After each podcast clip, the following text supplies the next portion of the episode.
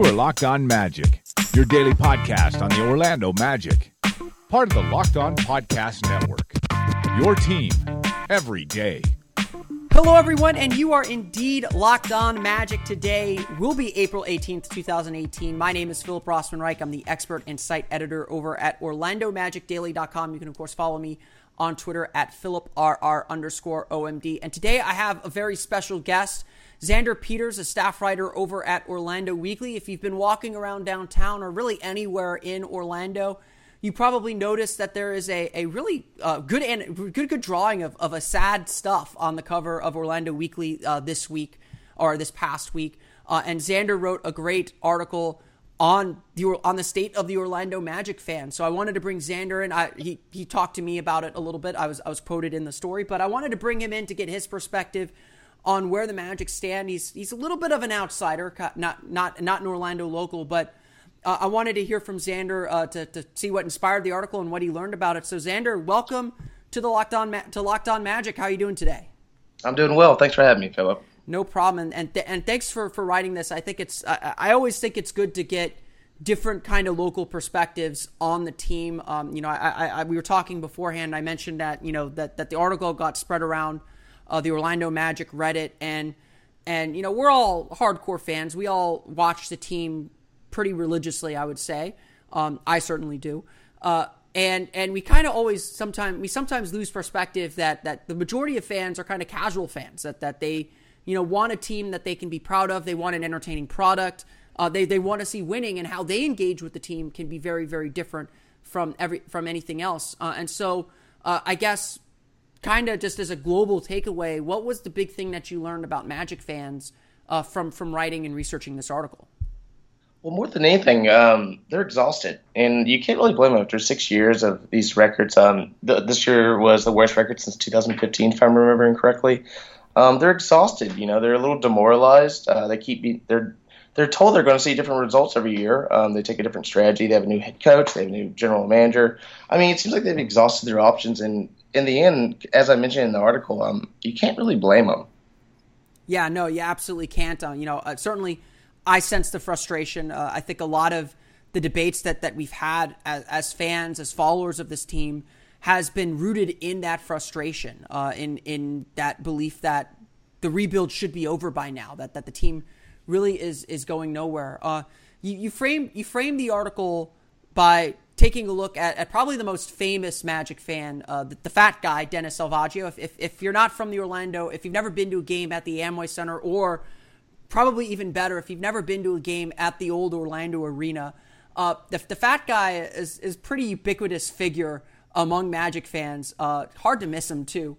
Uh, but uh, how, how did it come about? How did it come about? Why did you pick uh, that to be the lens through which you told the story?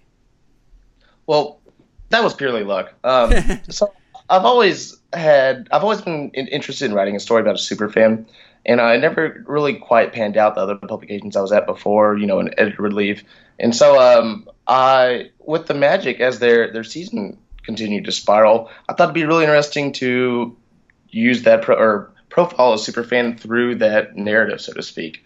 Um, and so what I did, I typed in Orlando Magic superfan, thinking I'd have to dig for I don't know maybe a day or two, and naturally Dennis' face was there immediately. Uh, it popped up immediately. So, yeah, what I wanted to do is, and what made it so great using Dennis is how you could juxtapose. So the Magic and the fans, they're demoralized, they're tired, they're sick of this, they're sick of losing every year. Meanwhile, you have Dennis, and he is a relentless optimist, you know. And on top of that, he's a, a just this this bubbling personality. He's very charming, very cordial, very polite. He's very he's famous around town. So I thought it'd be best to use him as kind of, as I said before, juxtapose the good and the bad, as uh, use him as that kind of prism to uh, tell the story through. Yeah, and, and I've known Dennis for a very long time. As, as you mentioned, as I mentioned to you, and, and was mentioned in the article, I, I sat a section over from him uh, back in back in the old arena with, with my family when I was when I was still going to games as fans. Uh, and and Dennis has, has always been such a such a positive presence within the building, uh, even at the Am- even at the new Amway Center, uh, which which I think most fans would agree is a little more uh, uh not as intimate as as the old Orlando Arena, but. Um, you know, I, I even know I noticed kind of from, from what he said that, that even he seems to be worn a bit by by the the losing, by by how where this team has gone, and and, and even dating back to kind of the Dwight Howard thing. It all a lot of it seems to to, to wear on him too. Uh, where do you feel like his optimism level is if, if he is the most optimistic of all of us? Well, you know, Dennis is very human, and um, if anyone, and he would, knowing him, he would never be one to admit as much. But um, if anyone has reason to be disappointed, it's him. I mean, you kind of like look into how much he's poured into himself to, into the magic, poured himself into the magic over the years, whether it be like his charitable causes, his fandom, um, and not even like to like bring up numbers, but like the amount of money he spent on these season tickets over the years. It seems like, and though it's unfair to kind of pit Dennis and the Magic against each other, um, it seems it doesn't seem fair to Dennis that these are the results he's getting back from everything's invested. But you know, anyone that's ever met Dennis or anyone's had the chance to have a conversation with him could tell you he wouldn't say as much. Yeah, it's it's uh, obviously sports. Sports is sports is a weird investment, right? Like it, it, it you you invest as much emotionally as you do financially. Uh, and and you can't really explain why you can't quit a team. Almost like there, there there have been plenty of missteps that the Magic have made over the years that would cause anyone to quit. You know, I think losing Shaq caused the team to lose a lot of fans, uh, especially with how things played out in the ensuing years with with Penny Hardaway. Uh, losing Dwight the way they lost Dwight has has soured a lot of fans, especially what, what's happened over the last six years. Um, but you know, it, it I, I, think I expressed this to you, and, and I certainly believe this. It, it does still feel like Magic fandom is strong. Like it, like people are invested in this team. They're not happy. They're frustrated but you know, like I can remember a time when fans weren't frustrated, when they were indifferent, and and that's kind of the worst thing. Did did you sense that that there's still that level of engagement that that fans want to want something to happen with this team? Well, kind of on your say no, let me draw this analogy. Um, quitting when you grow up with a team, when you've invested yourself in a team, such as uh, my team's back in Texas. Um, it's kind of like you can't quit them because it's like quitting family. You can't quit family either, no matter how much they might make it on your nerves. You can't just walk away. So I think that's kind of like where Magic fans have been left over the last few years. They can't quit the team, but they can't not be mad at them. Yeah, no, that that that makes a lot of sense, and that that's kind of the earworm that, that I guess that I guess or the worm that that, that I guess sports fandom can, can be. Um, did you i mean you obviously did a lot of research for this article um, and again i'll provide a link up on on the locked on mag on lockedonmagic.com as well as on the locked on magic twitter account. Um, if you haven't read it yet you can check it out on at orlandoweekly.com it's also available um, at newsstands where they where the orlando weekly is is displayed. Um, and so definitely check it out. Uh, you got the chance. I mean, you had to you had to do some research in, into this thing, and, and I imagine you had to watch some Magic games a little bit. Um, what was your perception of? I mean, you're you're you, you mentioned you're not from Orlando. You kind of moved into into this market. What, what's what's your perception of where the Magic are at as a team right now? I mean, obviously they're they're at a pretty low point. well, they're not very good, like you said. Um, as a team, you know, uh, Wonk trying to like shift over to like the Wonk sports talk. Um, as a team, they obviously need to do better in the NBA draft lottery. They um they need to get a find a coach. They need to, you know, there's there's a laundry list of things they need to do as far as like the the uh, administrative and the athletic side of things. But as far as the the fans, um, I mean, I think the question the the management needs to ask themselves: How can they invest themselves more in the fans? Uh, not not necessarily people like y'all, the um, the super fans, people like you and Dennis, and uh, a lot of probably a lot of the people that read your blog, but um, more just like kind of the casual fans, like you mentioned before. What can what how how can you bring back those people that want to spend their money but don't want to spend their money on a losing team? I think that's really the question they have to ask themselves in the end. Yeah, uh, for sure. And, and and to the Magic's credit, um, you know, they it does feel like they're beginning to make some changes. Uh, that the news coming down today, actually, uh, I'm, I'm, sure this this is relevant for you, but um, the news coming down today that that the Orlando Magic not only had fired their coaching their coaches last week, and most of their coaching staff, uh, you know, except for I think Matt Hill was the only one that was spared. Magic have also apparently fired their entire training staff as well now. Uh, and saw- so it seems like, according to Josh Robbins of the Orlando Sentinel, it seems like the Magic as a, as an organization are really flipping the whole thing over. They're really going to change everything, and and that carries risk with it, obviously. um, but also opportunity, I suppose, and, and, and a willingness to say what we were doing before wasn't working. Now we have to do something different. And so that seems like uh, a direction the Magic are, are going. Um, as you know, I, I, in our in our discussion, like I said, I was I was quoted in, in the article. In our discussion, you know, I kind of tried to tried to speak a little bit more about kind of the, the sociology of, of Magic fans and and and how you know Magic fans kind of think, and, and how a lot of us, at least our lo- longtime fans, or people of my generation. You know, I'm I'm about to turn 30. I'm I'm as old as the franchise is. I've, i grew up in this city uh, with the franchise always here. Um, I, I, think what I tried to speak about was kind of the, the, sociology of Magic fans and and and a little bit on on that end. Uh, what what what what do you who do you sense is a Magic fan right now, uh, or, or, or or at least coming from outside the city? What was your sense of Magic fandom bef- before you entered this article? Before you entered uh, entered this that entered this world? Well, honestly, um, I, you know, it's funny you say that now that I think about it. Um, Orlando never really crossed my radar since Dwight Howard. You know, um, yeah, yeah, especially I mean, at least as far as basketball goes, um, yeah. But as far as like the fandom goes, where are the fans? I, I don't know who's the real fans.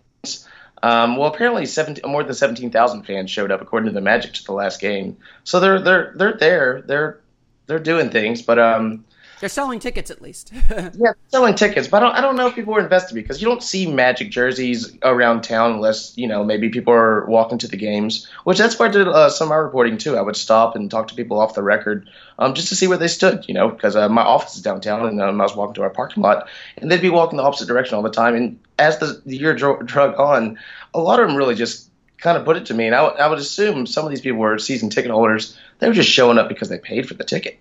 You know, they weren't just going to let it go to waste. Um, so, you know, I mean, they're there, but maybe they're not present.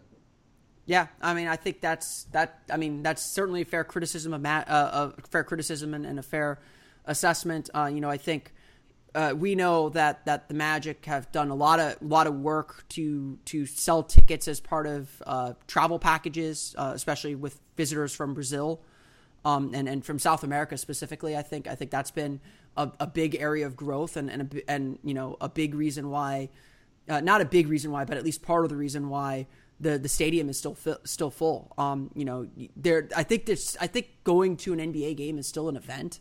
Uh, for for a lot of people, I mean, these you know, LeBron James comes to town, you're going to go see him. Russell Westbrook yeah. comes to town, you're going to go see him.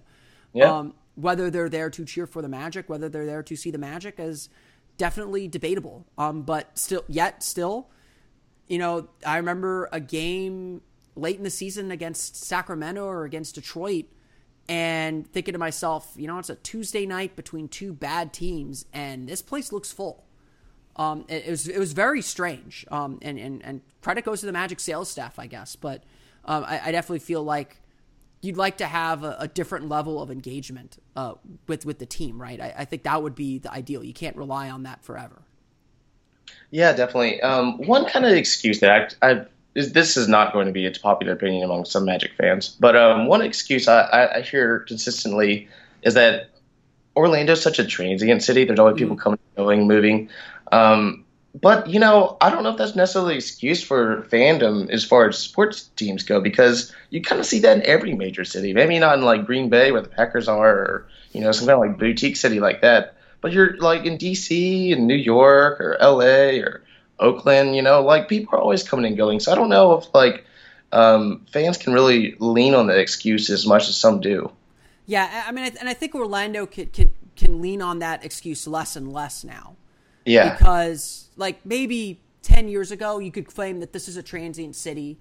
You know, people haven't really grown up here. They haven't grown up with the magic. Everyone kind of either adopted the the team of their parents or they adopted or or they adopted the team from wherever they came from and people were still moving into Orlando. Um, you know, I, I think that Orlando as a city has really grown up. Um, and, and I think you kind of can prove that there's there's a lot of civic pride. I mean, uh, you know, you're, you're I, I think, I, I mean, I, I don't mean to drive this point home further, but you're, I mean, you're kind of new to town, but you watch how residents took to Orlando City and how fans really reacted to Orlando City, there's passion and and desire to to have this kind of I I would say civic pride in a sports team. Um, and and I you know I I don't know how much you've looked into Orlando City or, or how much how much you know you, you you're, you're familiar with with maybe how they've they've grown up in this city, mm-hmm. but it, that that felt very organic, uh, and and felt like this was something very new that that everyone could belong to. Like you don't have an MLS team, you know most people don't have an MLS team, and so all of a sudden this new league that I mean it's not that new, but this new thing to the area, this new thing to the kind of social consciousness got dropped in and people took to it. And the Magic in the early days, I think, were very similar. Like, I mean, they didn't have car magnets back then, but um, but the Magic were terrible their first few years in the NBA too. But people just loved having something to call their own, and you know, I think the Magic their strategies had to change a little bit now that there's people my age with disposable income who grew up with the Magic and they need to find a way to engage them and their families to kind of keep the fandom going. Yeah, but um, I think the question that everyone's asking themselves, or I mean, at least those that are thinking along these lines, um, how do you do that? You know, I kind of asked that earlier. I mean, how how do you reinvest this city's population to this team that they're obviously kind of repelling from, at least the not the the casual fans, that is. Yeah, and and and and I think the easy answer to that is win.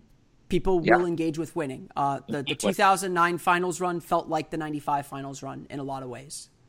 And like literally, I was just sitting there. I was like, "Where were all you guys when they were building up to this?" Like, like seriously, like great. Welcome to the bandwagon, but but uh, but I mean, but that that I mean, I, I've kind of said I've I've felt this way too. Though the Magic have kept a lot, you know, they've, they've lost a lot of those fans. People jump off the bandwagon, but every time someone jumps on the bandwagon, a few fewer people leave it, I think, or it takes longer for, for it takes longer for other people to leave it sometimes. And so I think that's partly what happened uh, with partly what happened here. That's that, that's partly what happened uh, there, and I think they're still they're still feeling the residual effects of fans who jumped on in 09 and just just stuck with it, even though um, things haven't gone so well. I mean, uh, uh, uh, let me draw on your experience. Maybe are, are, you still an Astros fan? Yeah. Oh, yeah. Most definitely. Uh, how would you just? I mean, a lot of a lot of people right now are describing what the Astros did. Uh, you know, akin to what the Sixers have done in, in the NBA. But what was that ride like up from where the Astros were a few years ago, where they had the worst record in baseball, to World Series champions? I mean, it's euphoric, of course. You know, um, I will be. I can honestly say in Game Five of the World Series, the one that lasted till 1:39 a.m. Eastern Standard Time, um, I saw every single pitch at that game. Well, I wasn't at it in, in person, but I, I was sat there and watched every single pitch. And you know, 20 years from now, you're going to hear a lot of stories about how everyone did that, when only about a third of the people actually saw that game and experienced it. You know, so you know, like it's euphoric, and people are going to jump on the bad bandwagon, like pick and choose, and like these these great moments. But at the same time, like, I can you blame them? You know, because sports are fun when you win. Um, yep. like, like the bandwagon's okay. You know, I mean, that's kind of like that's. There's nothing wrong with the bandwagon. I like you need bandwagon fans. Not everyone yeah. can invest, every, um, especially baseball. Not everyone can invest every single day to a sports team. Yeah, I mean, um, you pretty much have to. It's it, it's a job if you do. You know, um, like you know, firsthand experience. This is your job. Um, like keeping up with like a 82 game season for the Met, Magic every year. That that's work in itself. So those fans that can like pick and choose, um, show up to a game every once in a while. You know, when they do, when they do want to invest, not just themselves and their money, they want to, you know, if they're going to invest, they want to be invested in the team. They want to see the team win. They want to walk away with like not just an experience, but you know something to look forward to in the future. So, so I asked this. I, I, asked that for for this reason. Then, what what was I mean, being from Houston, maybe uh, being around other Astros fans, what was the reaction when the team was at that lowest of the low? Like, did did, did people see this future as possible, or, or were there were there any doubts at any point? Well, that's that. It's funny you say that because that's that's definitely the premise of this story. Um, while you know, I'm going to use the Astros and I'll also use the Nationals as well. And, uh, you know, might as well use the Redskins from when I lived in D.C. too. Um, even though the Astros were terrible five years ago, even though the Nationals have it, consistently choke every time they get the playoffs. And even though the Redskins have like arguably the worst upper management in uh, all of professional sports, the the cities stick behind them. You know, the you go around DC, their houses are still painted in Redskin colors, all the, the little townhomes. Um, you go to Houston, there's still Astros flags flying everywhere. You go to Houston right now after the, the Houston Texans had a four and twelve run after starting the season out three and three, which is like kind of akin to how the Magic did. Um, you're still going to see flags. You're going to see the little flags on people's cars. You don't see that around Orlando. And I thought that was really interesting how people are kind of detached from this team. They don't have you know, I, I, hesitate to say they don't have the same kind of investment as maybe like other sports cities do, but it, it certainly seemed like it on first impression, which kind of like yeah, helped me. The, the, the Texans, the Texans example is really interesting to me because the Texans aren't a team that is really they haven't they haven't been around for a very long time. No, they've I mean, the Magic have been around thirty years. So so how did I mean? And they haven't had a lot of success, uh, honestly. No, no. Offense. Oh yeah, you can um, just say so is it is you know is that just a NFL football thing? Like NFL's its own animal. They you know it's it's got its own cult, subculture. Like well, how did the Texans get that ingrained into the society that that quickly? The same, well, the same went for the Rockets in Houston when they were down. You know, I can't use the Spurs as an example because they're always good. But um, when the Rockets were down a few years ago, I mean, people were st- you still saw Rockets jerseys. Still, people still talk about the Rockets. They're excited for what could come, what the draft could bring. They weren't kind of like um, just I mean, it, go back to what I said about the Magic fans earlier. They weren't just exhausted and demoralized after it all, which in that I mean, you know, that like you said, the Texans have consistently sucked on and off. Um, the same could be said for the Astros, and the same could be said for the Rockets too. And I know I'm using just like Houston sports, but this really applies to most cities. I'd I'd say, especially for sports franchises that have been around for a while. And I think it's safe to say 30 years is long enough for the Magic. Yeah, 30 years is 30 years is enough time to establish a fan base. Uh, you know, we are. I mean, I mean, we're seeing second generation Magic fans now. Yeah, yeah. I mean, that's that's a feat in its own, um, especially with how often like newer fr- sports franchises pick up and move when they don't get what they want. Um, but you know, at the there's just Magic fans aren't there. That's like the bottom line. Not like even when they're bad. Um, even like say like the Houston fans and such, um, Washington fans, you know, they're they're there. They're there year round. They're they're there in the off season. They're watching everything happen. They're watching them lose. They show up to the games. Um, they're excited, and you know, though they cuss and holler and pray just like anyone else that's losing, um, they're there. That's what I'm talking about. That's that's the main point. They're they're present in the moment, whether they're losing or winning.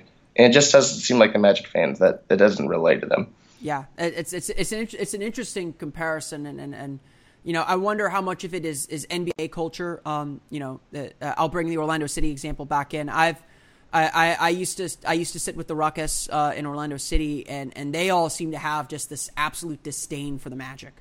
Um, and, and I think I think so. I mean, I think some of it is NBA fan culture, uh, just NBA like business culture is very much driven toward the corporate side, and and and it's it's you know it's about luxury boxes. It's not about intimacy. It's not necessarily about the everyday fan all the time. And, and you go to the Amway Center, that building, it, I mean, you mentioned it in your article. That building is humongous. It doesn't, we, we've never really heard it trap noise very well. It's, it's not built for the, it's not built for your sitting up in the nosebleed section fan. I, I, I hate to say it.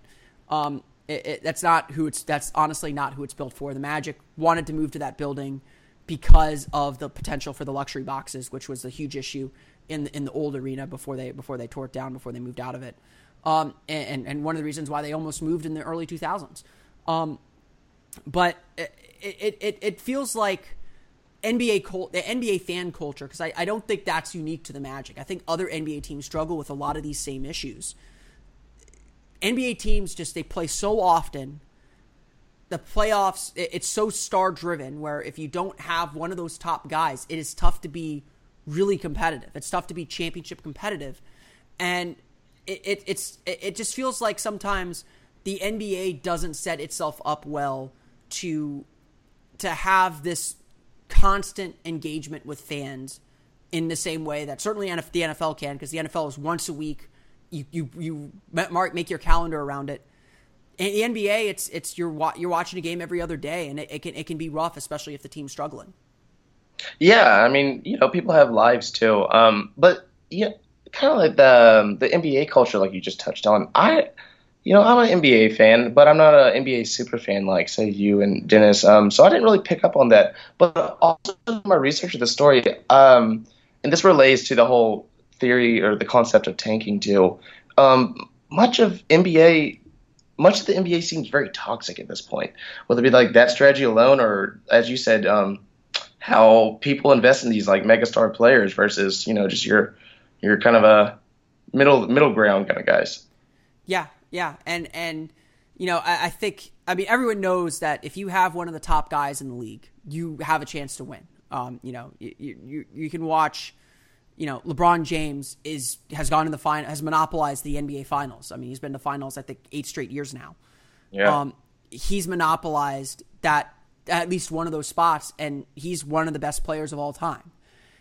The way the NBA sets up their system is you get that kind of a player almost purely by luck um, at least at the beginning of his career. Um, you know, obviously LeBron went to Miami, went back to Cleveland, all that, all that stuff. Um, but it, it, it's, it's so weird to me, to me that, that NBA fans, you know, they get a little taste of, of the champ, of a championship. And I think that's, that, I think that's honestly part of the Magic's problem is they've set up expectations since 2009 that, that we're in it to win championships. It's not that the Magic shouldn't be trying to win championships but they've set that as sort of the only goal. And they had this great ambitious plan that they bungled. And, and I think the warts within their organization that were always covered up by finding the star at the right moment. I, I think that I think that, that, that those those warts were finally exposed and, and it sounds like they're trying to fix it with new management, but patience is really thin after six years. No, you know, I, hear Magic fans tell me they fear becoming the Sacramento Kings. Um, Kings have been kind of an embarrassment of a franchise, just a poor poor organization for such a long time. Um, they've been out of the playoffs for a decade. No one wants that.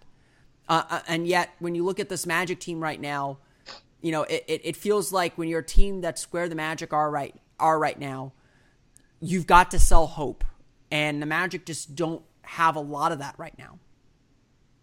Yeah, um, a, a question, another question that kind of pops up is with all these these uh, the firing of Vogel and then the, the, strength and conditioning among other people, are the right and this is a question for you: Are the right heads rolling? Um. Well, the the, the only I mean, I would say. I would say with the training staff, we really don't know. Um, I, have I've always thought Keon Weise did a good job. I always thought Bill Burgos did a good job.